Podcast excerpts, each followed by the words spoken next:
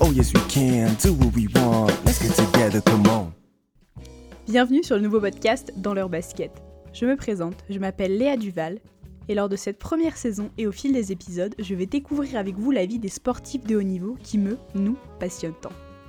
Dans ce premier épisode, j'ai la chance de recevoir Arsène Duval, sportif de haut niveau en escalade et qui n'est ni plus ni moins que mon frère. C'est parti, allons dans les baskets d'Arsène, ou devrais-je dire dans ses chaussons pour ce premier épisode. Bonsoir Arsène. Bonsoir Léa. Alors je te laisse te présenter pour commencer, nous expliquer qui tu es et ce que tu fais. Je m'appelle Arsène, Arsène Duval. Euh, en plus d'être ton frère, je suis sportif de haut niveau en escalade. Euh, donc euh, ça fait je sais pas, 6, 7 ans, 8 ans que je suis à haut niveau, on va dire, 7 ans, ma septième année. Euh, donc euh, ouais, il y, a, il y a 7 ans, je me suis qualifié pour la première fois en équipe de France jeune. Et donc euh, j'ai fait 5 années euh, d'équipe de France jeune, puis en plus, en parallèle des années, quelques, plusieurs expériences en Coupe du Monde senior. C'est déjà un beau, escalade. un beau parcours. Qu'est-ce qui t'a donné Ouais, envie de faire de l'escalade? Bah, C'est ma sœur. Au début, c'était ma sœur qui faisait de l'escalade. J'avais envie d'aller avec elle. Et puis on n'avait pas le droit avant le CP, donc euh, chaque année euh, j'avais envie. Et puis voilà, donc ça a commencé tout doucement au carreau, euh, une fois par semaine, euh, où je grimpais une demi-heure dans la salle, dans la salle, dans la séance. Et, et puis, et puis petit à petit, je grimpais de plus en plus. Et puis je voyais que j'aimais ça, que je progressais. Tu as fait aussi euh, du ski club pendant une dizaine d'années avant de faire de l'escalade. Est-ce que tu penses que ton esprit de compétition vient de là? Euh, j'ai fait du ski, ouais, c'est sûr. Bah, c'est sûr, j'ai fait de la compétition. Et à vrai dire, je, je sais pas si j'avais vraiment l'esprit de compète, mais c'est, enfin, sûr que en ski, j'avais envie d'aller vite. Et j'y arrivais très bien à l'entraînement. Mais euh, en compétition, j'avais un, un peu du mal, même si, euh, même si euh, voilà, plus je grandissais, plus j'étais mature et mieux ça se passait, on va dire, mieux même je comprenais comment faire. Et après, il a fallu faire un choix entre les deux. Donc tu as bien fait de choisir l'escalade, vu ce que tu me dis. Ouais, ouais. En tout cas, j'ai pas de. C'est sûr que, que ça a été un bon choix. Voilà. Donc tu as commencé l'escalade au carreau. Ensuite, tu es allé au club de Saint-Pierre-en-Faucigny. Tu es resté combien de temps à Saint-Pierre-en-Faucigny à peu près? Euh, alors, ouais, je suis allé au club à Saint-Pierre. Je suis resté trois ans, deux ou trois ans là-bas, enfin, à m'entraîner là-bas. Euh, donc, avec, euh, avec Nina Artaud et Alistair Duval, bah, mon frère. Et après le collège à, après le collège à Taninges, on- deux ou trois fois par semaine, on prenait, il y a un des parents qui nous emmenait, qui faisait la route jusqu'à Saint-Pierre-en-Faucigny, et, voilà, on faisait ça, euh, on faisait ça beaucoup de fois dans la semaine.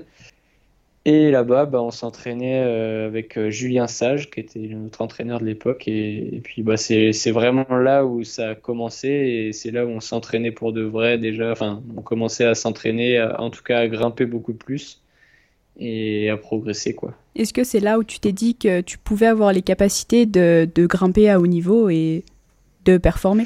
Bah déjà un petit peu avant, j'avais fait le choix de changer de club et parce que voilà, j'avais envie d'évoluer et de, passer euh, ouais, de passer à une étape supérieure. L'année d'avant, j'étais encore au club des carreaux, mais la structure est était pas suffisante et donc euh, il fallait aller euh, à un endroit où il y avait où il y avait plus et, et donc à Saint-Pierre-en-Faucigny, bah, c'était parfait. C'était le, le CAF La Roche-Bonneville, qui est un super club.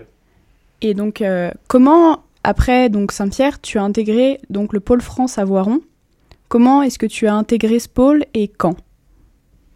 Alors, je l'ai intégré il y a 5 ans. Je l'ai intégré il y a 5 ans. Et en gros, l'année avant de l'intégrer, bah, j'allais m'entraîner des fois euh, là-bas au Pôle France parce qu'il y a, un super mur. euh, déjà à l'époque, il y avait un super gros mur, euh, le mur des championnats du monde qui avait été installé à Voiron. Et donc j'allais là-bas bah, pour faire, euh, faire du grand mur, on appelle, on l'appelle le grand mur. Il y avait les entraîneurs euh, du pôle euh, qui, bah, voilà, qui étaient intéressés, qui m'ont proposé de venir là-bas. Et puis moi aussi j'étais intéressé, je me rappelle plus exactement comment ça s'est passé. Et puis, et puis voilà, donc j'ai intégré le pôle avec Nina. parce qu'avec Nina, quand même, on faisait quasiment, on faisait tout ensemble, hein, quasiment, on grimpait tout le temps ensemble. En tout cas, je pense à cette époque, même avant d'arriver au pôle, euh, je pense 80-90% du temps, on allait faire des séances d'escalade ensemble. Quoi. Est-ce que tu pourrais nous décrire, par exemple, une journée type à l'entraînement que tu as au Pôle France à Voiron? Et bah la journée type euh, pur entraînement, euh, je me prépare en gros ouais, pour aller à l'entraînement. Donc soit, soit je me lève assez tôt et je fais un peu d'autres trucs avant euh, que j'ai à faire, euh, voilà du travail ou des choses comme ça pour euh, ma formation et, puis ensuite euh, je pars à l'entraînement pour être au pôle euh, à- au pôle France à 9h30 jusqu'à midi à peu près, hein, c'est pas des horaires. Enfin, c'est ne- quand ça commence, c'est fixe, mais on sait jamais quand, quand ça se termine. Ça dure Euh, combien de temps à peu près un entraînement? Et en bah, fonction des ça séances va être entre, ça dépend des séances, quoi, mais euh, il y a rarement des séances de moins de deux heures. Et voilà, ça Ah peut oui, aller de même. deux, de deux à quatre heures. Et en général, je fais deux séances par jour. Et donc là, le, entre- je mange et je me repose. Et ensuite, j'y retourne l'après-midi. euh, soit j'y retourne vers 14h, soit 17h. Et pour faire un entraînement. euh, voilà, que ça soit de, souvent, euh, souvent le matin, je fais de la, de la prépa physique ou des trucs ou, ou de l'escalade, et l'après-midi, souvent, je fais que de l'escalade ou, ou juste une fois dans la semaine, euh, on a une séance euh, commune de, de préparation physique. Depuis plusieurs années, tu es entraîné aussi, euh, tu es suivi par le Team Caillou, par Corinne Thérault. Depuis combien de temps elle te suit maintenant et comment l'as-tu rencontrée Comment tout cela s'est fait? Team Caillou, bah, Corinne, ça a été une rencontre que, que j'ai faite euh, au début de mes, dans les années où j'étais minime. Donc, euh, bah, pareil, il y a, a 5-6 ans, en fait, hein, euh, début des années jeunes. Proposer, euh, proposait des stages à l'étranger, des planifications. Et donc, on a d'abord, bah, on a commencé avec les planifications où elle nous mettait des petites séances en parallèle de ce qu'on faisait avec Julien au club. Et puis surtout, on allait faire des stages euh, en Autriche, euh, à Imst à l'époque, c'était mythique, et on, partait euh, à quatre minibus remplis, euh, s'entraîner comme des fous euh, en Autriche, en Allemagne, en Suisse, en France, euh, des stages en falaise aussi, en Espagne, voilà. Donc ça, c'est des super souvenirs. Je pense c'est une hyper, super unique. rencontre euh, qui t'a permis de Ouais, ouais, bah, Corinne, voyager, de découvrir Corinne plein d'endroits, de nouveaux endroits. ouais. C'est génial. Donc ouais, c'est ça, ça m'a permis de rencontrer plein de gens euh, avec qui je m'entraîne encore aujourd'hui et avec qui au final euh, bah, j'ai fait mes années en équipe de France aussi, jeune et senior. Et puis voilà, je pense que c'est unique, euh, vraiment unique comme association parce que on sent vraiment, quand on partait en stage et quand on part encore aujourd'hui en stage, on, on faisait 9h, 19h avec une heure de pause au milieu et Ah oui, c'est du se non-stop euh, pendant une ou deux semaines. c'est euh. du non-stop pendant une semaine et on n'arrêtait pas et, et personne ne voulait s'arrêter et ça, c'était génial quoi. Est-ce Voilà. que Corinne, maintenant, t'es indispensable euh, dans ta préparation, dans, ta, dans ton objectif vers le haut niveau? Euh, bah aujourd'hui ouais, elle s'occupe de, de ma, de ma planification et de, des entraînements. Euh, on- elle est là trois jours par semaine au pôle. Bah, je peux pas dire qu'elle est indispensable parce que bah, si elle n'était pas là, dans tous les cas, moi je me débrouillerais pour euh, mener à bien mon projet. Mais c'est sûr que, que C'est un pilier de ton projet maintenant qu'elle est là, qu'elle est disponible. c'est- elle fait partie intégrante de mon projet et voilà, le, le projet. C'est sûr que j'en ai besoin, quoi. C'est mon entraîneur et donc euh, si, si j'ai j'ai décidé de, de partir avec elle sur ce projet, c'est que ouais, c'est sûr qu'elle elle est quasiment indispensable, quoi. Voilà. On va revenir un petit peu sur tes résultats. En 2014, tu nous as fait une super année, donc tu obtiens ton premier titre de champion de France. Oui, ça remonte. Ça remonte. Ouais, ouais, Tu ça, gagnes ensuite, euh. Tu Ouais. gagnes ensuite la Coupe d'Europe.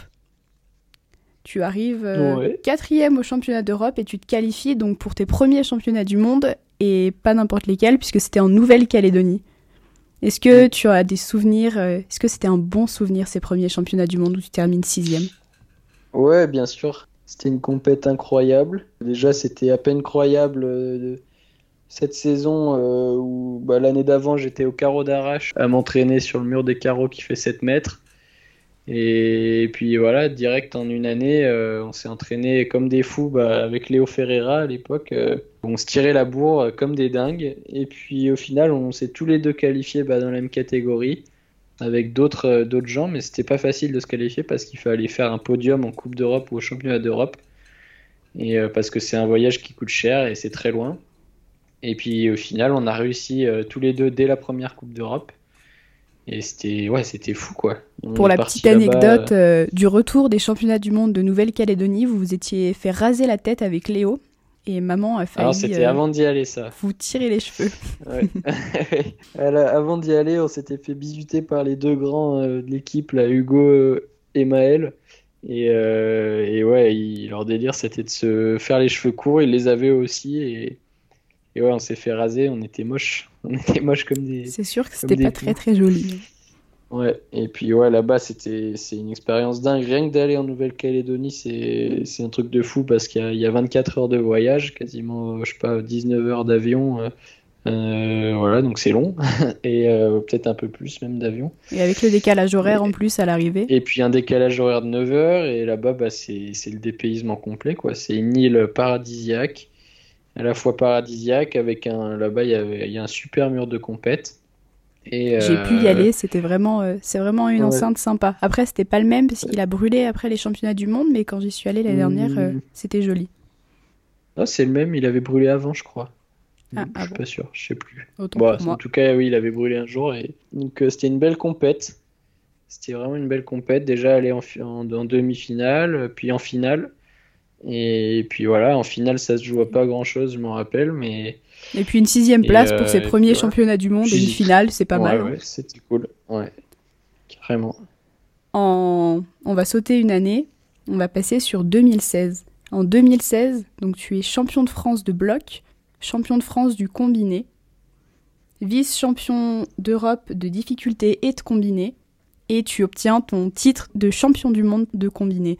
Est-ce que tu, y croyais ou est-ce que tu as réalisé un de tes rêves?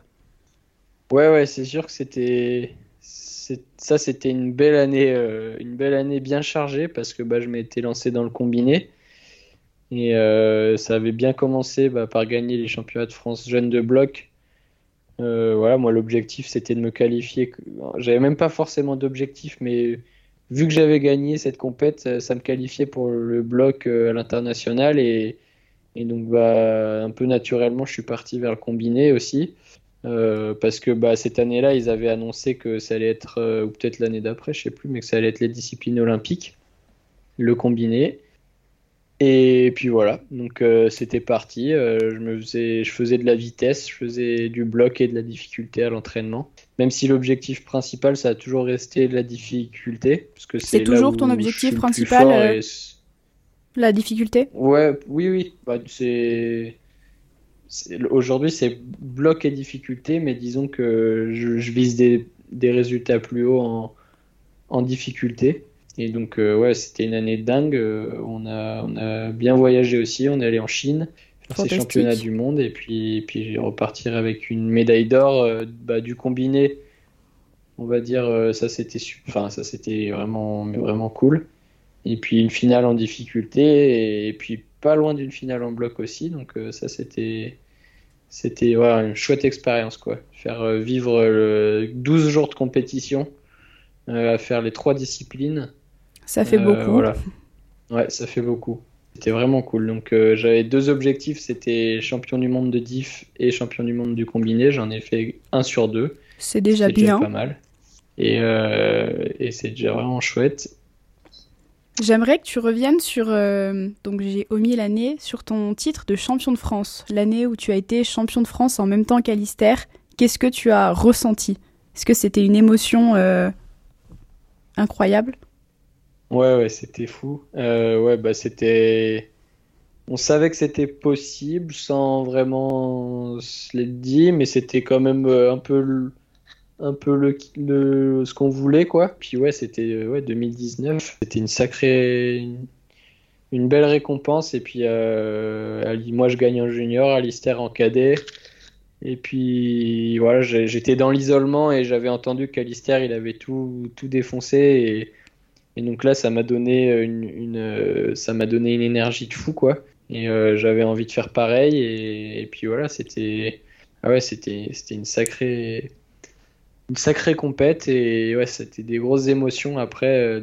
tous les deux, moi déjà personnellement de gagner, c'était bah ouais, c'est. Déjà, soi-même de gagner, c'est satisfaisant, mais en plus, en même temps que son frère, sur les championnats de France. Euh, on avait la même voie de finale, et voilà, lui, il a fait un super truc dans la voie. Il aurait été euh, deuxième ou troisième euh, en junior et tout. Et, puis voilà, c'était. Ah ouais, c'était une sacrée. Une sacrée compète. Quels sont maintenant tes objectifs sportifs pour les années à venir Maintenant, et bah là, moi, je me concentre sur 2021 déjà depuis, euh, depuis un petit moment parce que, bah, alors faut savoir que l'année dernière, j'étais blessé pendant presque 9 mois.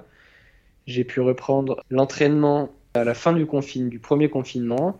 Et euh, mais tout doucement, l'entraînement, juste euh, l'escalade même. Je faisais une séance, puis je me reposais trois jours parce que j'avais super mal au bras. est-ce qu'on peut revenir sur cette blessure? Comment est-ce que tu t'es blessé? Et bah euh, je me suis blessé, j'étais, je travaillais une voie en falaise, une voie un 8C+, ou 9A, 8C+, 9H, et, euh, et j'essayais un mouvement dur. Il y avait, ouais, il y, a, un passage dur dans la voie, euh, et j'arrivais pas à la méthode classique, et donc j'en ai trouvé une, autre qui était, qui était vachement rigolote, mais en gros J'étais sans les pieds euh, dans un toit avec des prises vraiment vraiment pas bonnes. Et il fallait que je force comme un fou. Et donc euh, j'ai essayé plein de fois ce move. Et quand je l'ai réussi en fait euh, j'avais tellement forcé, tellement crié que ça a fait comme une petite décharge dans le tendon de mon bras. Et puis je me suis dit oh ça doit être une contracture et puis au final neuf mois plus tard bah, je suis sorti de cette, cette blessure quoi. Comment est-ce que tu as vécu ces mois de blessure, ces mois où tu n'as pas pu grimper, où tu as pu t'entraîner, mais un peu avec des euh, difficultés, euh, des hmm. contraintes? Au début, je l'ai, enfin, je, l'ai plutôt bien vécu quand même dans sa globalité. C'était long, euh, c'était long. C'est vrai que quand je me suis blessé, je me suis dit bon, bah c'est une petite blessure, ça tombe bien parce que ça me permet de remettre les choses à plat pour repartir avec des bons objectifs et euh, voilà, revenir euh, à l'entraînement euh, hyper motivé. Et puis ça a duré, ça a duré, quoi. C'était long à soigner, j'avais tout le temps mal, c'était même impossible de faire une traction, quoi, pendant très longtemps. Et puis, et donc, ouais, je me suis entraîné, j'ai fait beaucoup de prépa physique du bas du corps, je grimpais sans les mains, j'ai, ouais, je, je faisais, j'ai toujours maintenu une bonne activité physique.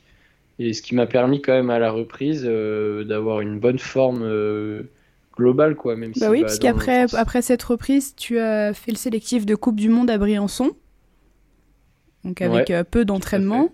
Et puis cet été, tu as validé Condé de Choc à Entraigues, un 9A, ton premier 9A, ce qui est assez exceptionnel quand même. Oui, oui j'avais retrouvé quand même une, une, forme correcte, on va dire. Hein, euh, c'est sûr, avec, euh, bah, je m'étais entraîné pour le sélectif, euh, c'est simple, j'ai eu 29 jours d'entraînement, de, de, voilà, de vrai entraînement. Donc c'est qui est peu pour arriver sur une Coupe du Monde en forme, entre guillemets Ouais, ouais, bah, sur un sélectif déjà. Que, ouais, c'était un peu le coup de poker parce que je savais même, on savait, pas trop quoi, ce qui se passait dans ce bras et et voilà, à un moment, avec, euh, avec Corinne, on a dit allez, on y va. Moi, j'étais super motivé, quoi. C'était euh, vraiment motivant. Et puis, j'ai fait ma première séance. Et le soir, j'avais mal. Et je me suis, j'étais un peu, j'avais un peu peur, quoi. Et le lendemain, bah, ça allait mieux. J'avais pas mal, une bonne nuit de sommeil et hop. Et puis, c'est parti, comme ça, pendant un mois. On est parti deux semaines en Autriche. Euh, avec Alistair, avec ma copine Hilaria et Nina. Et, et, euh, et Mejdi Schalk aussi d'ailleurs, qui, était en finale à la Coupe du Monde à Briançon. Et un, ami belge, et, puis voilà, et, une, autre, une autre amie Ina qui voulait faire le, le sélectif. Donc on espère que ça signe ton retour euh, sur les compétitions. Ouais. Ce sera un plaisir de te bah revoir grimper. Ouais, bah du coup j'ai fait le sélectif où je suis allé en finale, euh, tant bien que mal, et puis la finale pas facile. Et puis ensuite, bah. Pas facile après euh, que 29 jours d'entraînement et euh, 10 mois de Ouais, blessure. ouais. Oui, Tout oui, est après, relatif. bon, bah, je- j'ai quand même. euh, Disons qu'en es- enfin, je pense dans le sport en général, quand tu as atteint un certain niveau, tu peux le retrouver, euh, tu le retrouveras, euh, si tu t'entraînes, tu le retrouveras plus ou moins Il faut se donner les moyens. quoi. Faut quand même, euh, ça, faut quand même vraiment bourriner, mais voilà. Et du coup, bah, au final, euh, j'ai continué de m'entraîner après ça. hein. Deux jours après, j'étais à l'entraînement. Et puis après, bah, on est allé euh, en falaise avec ma copine. Et puis, et puis voilà, je, je devais y rester 2-3 jours. Au final, on est resté 5 jours. Et puis, c'était le temps de- d'enchaîner ce 9A qui était vachement chouette. Et puis, une première pour moi de travailler une voix aussi longtemps. Même si 5 jours, c'est déjà c'est pas si longtemps, euh, je pense, pour, euh, pour un- une voix en falaise. Mais voilà. Qu'est-ce que tu Euh, appelles ça- travailler une voix pour quelqu'un qui n'est pas forcément du milieu de l'escalade et qui écouterait le podcast? Et bah, travailler une voie, c'est en falaise, euh, il y a, y a des, il y a des gens, des équipeurs, des grimpeurs, qui ont équipé la falaise avec des points euh, d'ancrage pour qu'on puisse euh, bah, grimper en sécurité, on va dire. Et puis qu'on trouvait des lignes où ça grimpait, et il y en a des plus ou moins durs, et il y en a des plutôt, il y en a, il y en a des très très durs, et donc bah, là j'en ai choisi une plutôt dure, qui était jolie, et, euh, et puis bah en, en gros travailler une voie, c'est partir dans la voie euh, et puis essayer les mouvements jusqu'à ce qu'on y arrive, euh, un mouvement puis l'autre, essayer d'enchaîner les sections, puis voilà. De, Donc ça peut prendre de- plus de ou moins mettre- de temps en fonction de ça la difficulté de la voix. temps, Voilà. Puis l'idée c'est de mettre tout bout à bout en enchaînant complètement euh, sans aucune pause euh, euh, et bah aller euh, clipper le relais. Voilà. En ce moment, tu es en train de passer un DE d'entraîneur d'escalade, si je me trompe pas. Qu'est-ce que cela va t'apporter après pour le futur? Est-ce que tu as des projets en fonction de ça avec ton diplôme? Bah alors ouais, moi il faut savoir que j'ai eu un parcours scolaire euh, plus ou moins bien selon les points de vue, mais quand même pas, pas facile. J'ai pas choisi les voies les plus faciles. J'ai commencé, je voulais, j'ai essayé de passer mon bac par le CNED, puis j'étais un peu tout seul et je faisais comme si j'étais un grand garçon et que je me débrouillais, mais c'était au final euh, je repoussais juste les trucs que j'avais pas envie de faire. Et puis je me suis retrouvé au final euh, à à pas avoir mon bac, on va dire. Et, euh, et voilà. Et aujourd'hui, bah, du coup, euh, j'ai eu la chance de pouvoir aller passer euh, ce diplôme d'État qui me donne un bac plus 2. Donc ça, c'est hyper cool. Et en plus que voilà, c'est quelque chose que j'aime bien parce que j'ai toujours été passionné d'entraînement. Mais je me suis toujours dit que j'en ferais pas forcément mon métier. Et, euh, et alors que, en fait, je me dis que c'est peut-être dommage de passer à côté de ça. Dans tous les cas, ce Et sera toujours cas, euh, un bagage euh, que cas, tu auras. c'est- quelque chose, voilà. C'est pour moi, c'est une étape. J'ai envie de faire d'autres choses après, d'autres études ou d'autres formations selon les, les opportunités. Et c'est sûr que je pense que l'année prochaine, je ferai quelque chose de différent que quelque chose dans l'escalade aussi, tu vois, parce que j'ai envie d'avoir un équilibre, euh, on va En dire, dehors du sport, couper un petit peu avec le sport. sport. et voilà, mais je suis hyper content de faire ça parce que ça m'intéresse vraiment. Et voilà, l'idée c'est d'aller euh, au bout de ce DE et puis bah d'aller au bout de ce que je connais en entraînement, quoi. Même si c'est c'est un puissant fond, hein, euh, c'est On en apprend tous les l'entraînement en jours. général. Ouais, voilà, ça c'est sûr. Ça c'est sûr. On m'a demandé Voilà. de poser la question euh, qu'est-ce qui te motive chaque matin? Comment arrives-tu chaque matin à te motiver pour partir t'entraîner? Ah, c'est bah, une bonne question. C'est en ce moment c'est compliqué. avec le En ce confinement moment, euh, voilà, il y a, pas de compète, il y a rien. Et Oui, il n'y a pas d'objectif à se donner, euh, de but précis, entre guillemets, euh, Mm, pour pouvoir mm, se dire. bah, à court terme, non. Après, ouais, c'est sûr que j'ai des objectifs à long terme et, et ça me pousse, à- bien sûr que ça me pousse à me lever.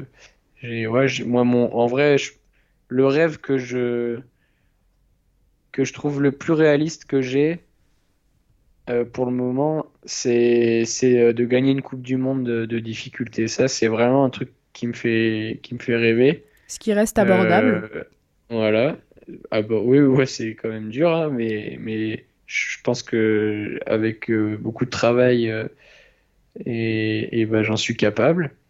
Et puis ensuite, c'est sûr que Mais en tout cas, il y a les Jeux Olympiques derrière. Pour revenir sur les objectifs que au final je t'ai pas dit. Pour moi, les, les Jeux Olympiques Paris 2024, c'est c'est quelque chose que je trouve vraiment cool et qui me motive, euh, mais que j'ai du mal encore à vraiment à réaliser, à visualiser et voilà, je, je vois pas vraiment ce Bah, c'est assez proche, mais c'est vrai Voilà. que dans un objectif, ça reste assez Ouais. loin. C'est compliqué de se dire euh, en ouais.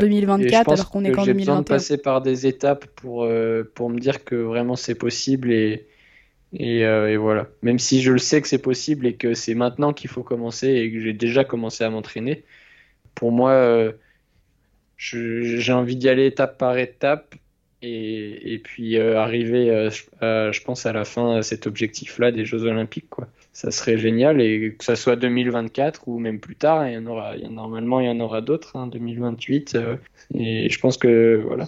Et 2024, je pense que c'est idéal. euh, J'aurai 25 ans et, Et en plus, à Paris, et voilà. en France. Et à Paris, c'est tout, c'est avoir des Jeux Olympiques dans son pays. Je pense que c'est unique. Et donc, euh, je pense que, enfin, je- pour moi, euh, si j'ai une chance d'y participer, euh, je la saisirai. Et enfin, je, je veux dire, j'ai même l'opportunité de créer cette chance. Donc, c'est, c'est, ouais, c'est quelque chose qui est motivant, quoi. Et bah alors, je te souhaite Ouais. d'y arriver en tout cas.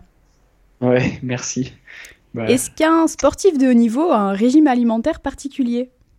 Un sportif de haut niveau, bah, ça dépend du sport. En escalade, Euh, pardon. En escalade, ça dépend des gens. Euh, je sais que pour la très haute performance, bah ouais, tu, c'est sûr que tu as besoin d'être euh, léger et à la fois bah, d'avoir de l'énergie pour supporter euh, des grosses charges d'entraînement et pour euh, voilà, être en bonne santé. Donc euh, ouais, ouais, j'ai, un régime. euh, j'essaie d'être régulier dans ce que je mange, même si je me fais plaisir, surtout en ces temps où les compètes sont lointaines.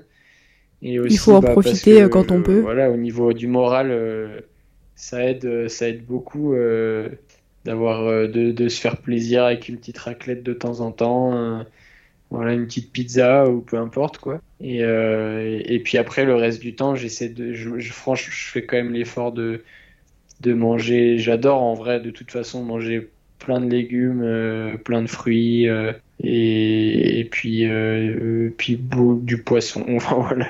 Je mange très peu de viande. Ça, je, je trouve que. Enfin, je- j'en ressens pas le besoin en fait. Et parce que ça me. Ouais, j'en mange de temps en temps parce que j'aime ça. Euh, mais je, je fais attention à la, viande que je mange et, c'est à de rares occasions. Et voilà, parce que ne serait-ce que pour l'impact écologique que ça a. Et donc, euh, je suis loin d'être vegan et je pense que j'arriverai jamais à être vegan à 100%. Et euh, c'est pas forcément non plus euh, une bonne chose, mais enfin, je m'étalerai pas sur le sujet parce que je suis loin de m'y connaître à, à fond. Mais en tout cas, j'ai une alimentation variée. Et puis, euh, et puis voilà, après, euh, j'essaie d'éviter le sucre, on va dire, et tout ce qui fait grossir, quoi. Et c'est à peu près tout, hein. Est-ce que tu pourrais donner trois raisons de se mettre à l'escalade? Pour quelqu'un Ah, qui déjà débute ou quelqu'un qui, qui n'y connaît pas trop Bah, trois raisons de se, mettre à l'escalade, c'est que il y a des salles d'escalade partout. Ça fait travailler la tête et le corps. C'est un sport hyper varié. Euh, tu peux, il y en a pour tout le monde. C'est un sport qui est accessible. fait pour tout le monde. C'est accessible. Euh, tu peux faire euh, de l'escalade de bloc, de corde, de vitesse, en falaise, euh, en falaise avec la corde, des grandes voies, en falaise sur coinceur, euh, en falaise en bloc, enfin Il y en a vraiment pour tous les goûts voilà. alors. partout, euh, voilà. Donc ouais, c'est hyper varié et c'est ce que j'adore quoi. C'est même pour nous qui grimpent les sportifs de haut niveau, on va dire, euh, en tout cas qui font de la compétition, pour les compétiteurs, on, on peut vite aller se ressourcer et ailleurs juste en, en étant Changer un petit peu d'air, changer en allant en falaise Voilà. pour ressortir un petit peu de, fait, ouais, de la salle, etc. la routine quoi. Ouais. Est-ce qu'il y aurait une personne que tu voudrais remercier qui t'a poussé dans tes rêves, euh, qui t'a aidé à, ré- à réaliser tes rêves? Ouais, il y en a, il y a tellement de personnes qui m'ont aidé. Et, euh, c'est ça qui est génial. Cite-m'en quoi. trois, euh, par exemple.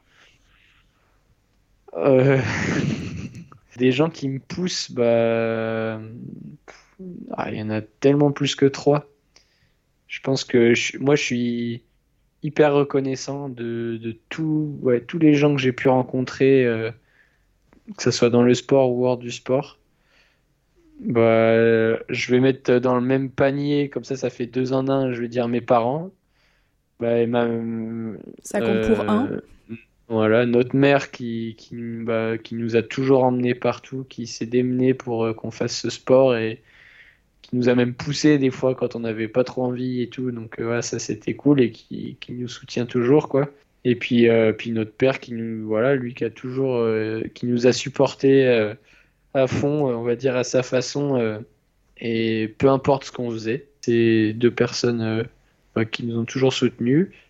Je dis nous parce que bah, Lister et moi, et même toi, euh, Tout Léa, à fait. quoi. Et euh, donc ça, c'est chouette. Ensuite, il y a un mec euh, qui m'a énormément, et qui le fait encore toujours, qui me motive énormément. C'est mon meilleur ami d'enfance, c'est Dimitri. C'est quelqu'un qui est hyper motivé dans ses projets, qui a fait déjà des trucs de fou à, à 21 ans, et qui continue. Et, et donc moi, ça, c'est c'est un gars qui m'inspire énormément. Et, et quand j'ai quand j'ai pas envie de me botter le cul, bah souvent je pense à lui.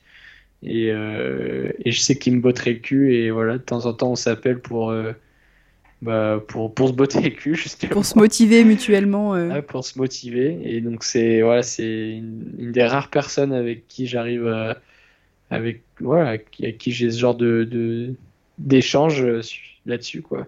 Et puis une troisième personne, mais ça pourrait être ouais, je pourrais remercier aussi ma, ma copine quoi, mais elle qui est toujours là et je compte sur elle. Puis, et puis dans le sport, euh, toutes les personnes euh, que j'ai croisé leur route, tous les entraîneurs que j'ai eus. Chaque Ouais, je personne, chaque personne que tu as croisée t'a ouais. apporté quelque chose au final. Ouais, et, ouais, euh, ouais. Donc, ça, c'est. Ouais, je suis infiniment euh, reconnaissant. Et j'ai une Je dernière que je- question. Ouais, Ouais, dis-moi. Alors, qui est-ce que tu aimerais euh, entendre sur ce podcast? Un sportif, par exemple? Euh, hum. Bah, j'aimerais bien entendre mon frère aussi. J'aurais bien aimé le faire avec lui. Ouais, je sais que c'est prévu. Après, on va... je vais essayer de trouver quelqu'un en dehors de l'escalade. Euh, je te dirais Teddy Riner. On, va, que, on va attendre ouais. quelques épisodes On avant de pouvoir l'aborder. ouais. Allez, je vais dire Joseph. ouais, j'aimerais bien entendre Joseph un peu, même si je le connais déjà assez bien. Joseph Garbacio, c'est Qu'est-ce qu'il fait comme sport? euh, c'est un skater, euh, c'est un skater et qui est un bon copain et puis bah qui est un des meilleurs skateurs en street en France. Et voilà quoi, c'est sûr que ouais, c'est un bon gars et je pense que ça serait cool de l'entendre. ouais. Donc n'hésitez pas à le taguer euh, dans les commentaires sur les réseaux sociaux euh, qu'il écoute ce podcast et puis qu'il vienne euh, enregistrer une interview euh, avec moi. Yes. Bon, en tout cas, je voulais te remercier d'avoir joué le jeu pour euh, ce premier podcast, parce que c'est pas forcément facile en plus, euh, sachant que bah, t'es mon frère, donc on sait pas, pas forcément facile de se confier. Mais t'as bien joué le jeu et euh, je suis vraiment contente et fière d'avoir fait celui-ci avec toi en- pour commencer. Bah moi aussi, merci. Et puis bravo de faire ça. Content que tu fasses ça. Et puis bah ouais, tout plein de réussite pour la suite. Je suis sûr que ça va, ça va marcher. Merci beaucoup. bye À bientôt. bye, à bientôt. Merci à tous d'avoir écouté cette interview jusqu'au bout. J'espère sincèrement que ce premier podcast vous a plu. Si vous ne suivez pas encore Arsène sur les réseaux sociaux, vous pouvez le retrouver sur Instagram. Si vous souhaitez également suivre les aventures de Dans leur basket et ne louper aucune information, vous pouvez me retrouver sur Instagram et sur Facebook. Si vous avez écouté ce podcast depuis Apple Podcast ou PodCloud, vous pouvez vous abonner à celui-ci, laisser 5 étoiles et un petit commentaire. Vous pouvez également le partager avec vos amis sur vos réseaux sociaux. Je remercie tout particulièrement Bruno Duval et Samuel Josnet de m'avoir prêté un de leurs morceaux, Yes We Can, qui s'accorde parfaitement avec le thème du podcast. Je souhaite également remercier toutes les personnes qui croient en moi chaque jour et qui veulent voir le podcast évoluer. Nous nous retrouvons dans deux semaines pour un nouvel épisode de Dans leur basket.